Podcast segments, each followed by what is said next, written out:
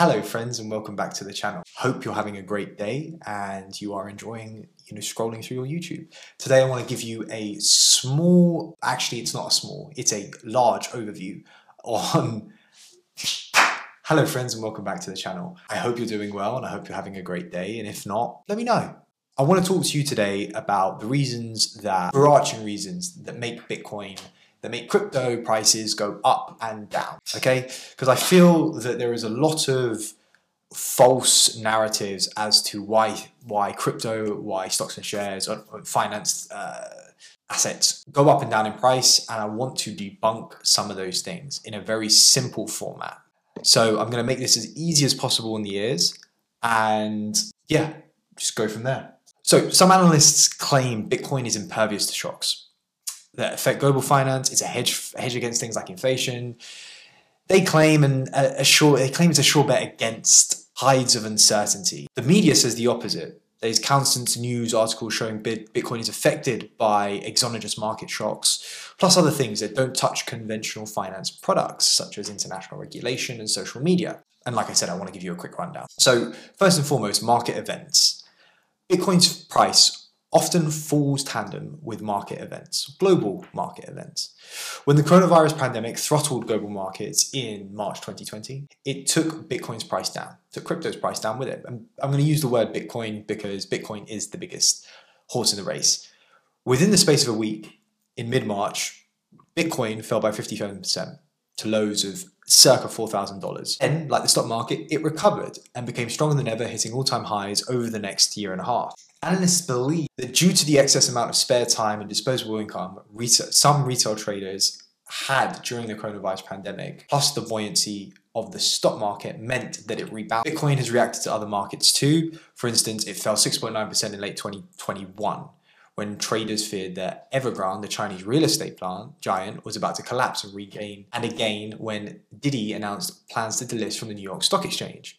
More broadly, it has reacted positively to inflation, rising alongside consumer goods and services. But it's impossible to track all of the economic shocks that affect Bitcoin, but there's enough evidence to suggest that Bitcoin tracks global markets to some extent. When large numbers of highly leveraged traders all bet on Bitcoin's price moving one way or another, it creates an opportunity for large investors to move Bitcoin's price in, in another direction. Doing so triggers a cascade of liquidation, sending Bitcoin's price into a freefall, creating huge paper losses for leverage long traders. The whales are then free to pick up the Bitcoin at much cheaper prices at the expense of these rec trade traders. Finally, weekends also, uh, believe it or not, can have a significant impact on Bitcoin's price volatility.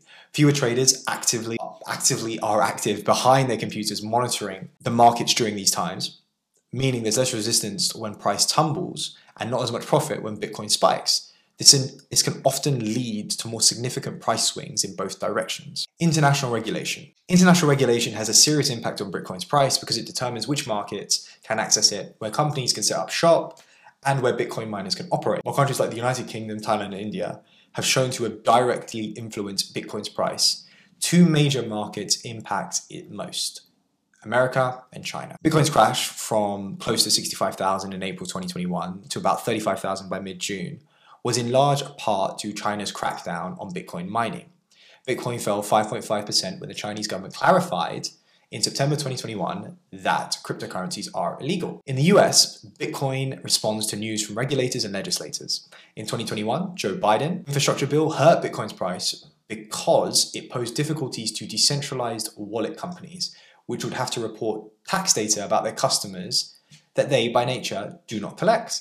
Traditional finance. Moves within the tr- traditional finance space can boost or burn Bitcoin's price because they determine how easy it is for financial epicenters like Wall Street to invest in Bitcoin. Move would send more Wall Street money into Bitcoin, like major banks offers, offering Bitcoin to clients, often correlate with price rises. Bitcoin has often risen when major companies announce they're going to add Bitcoin to their balance sheet. Tesla is one. Traditional financial products also have an impact on the market price of Bitcoin, particularly derivative products.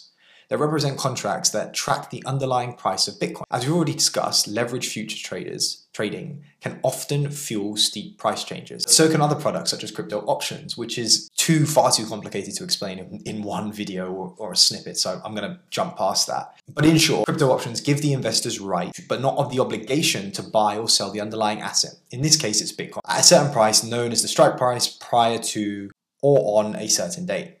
When a large number of out the money Bitcoin options are due for expiry at the same time, it can sometimes impact Bitcoin's volatility. Social media. Well, when tech CEOs all over the social media and, and lines between traditional finance and social media influence can blur, retail investors appear particularly sensitive to comments about Bitcoin from large influencers Elon, Bill Gates, uh, the Facebook twins, Winklevoss twins.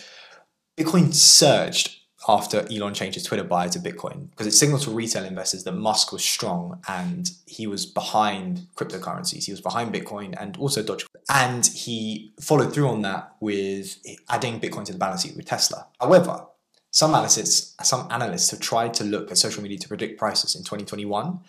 Two South Korean scientists concluded that Bitcoin posts are more frequent when price when prices are higher and less frequent when prices are lower. A 2019 research paper Indian from Indian analysts concluded that negative and positive posts are correlated with Bitcoin's price. So, in short, there is a whole plethora of reasons why Bitcoin and why crypto reacts to certain things, but I wanted to give you a small kind of overarching areas of, of what affects it traditional finance, social media, so individuals that are commenting and, and talking about big influencers, influencers talking about Bitcoin or crypto, and market events, and maybe global pandemics. But despite the fact that Bitcoin might be down, there is always reason to believe why it might come up. And that I am going to say for another video. As per usual, it's a pleasure, and I will hopefully see you soon. Thank you very much. Have a lovely day.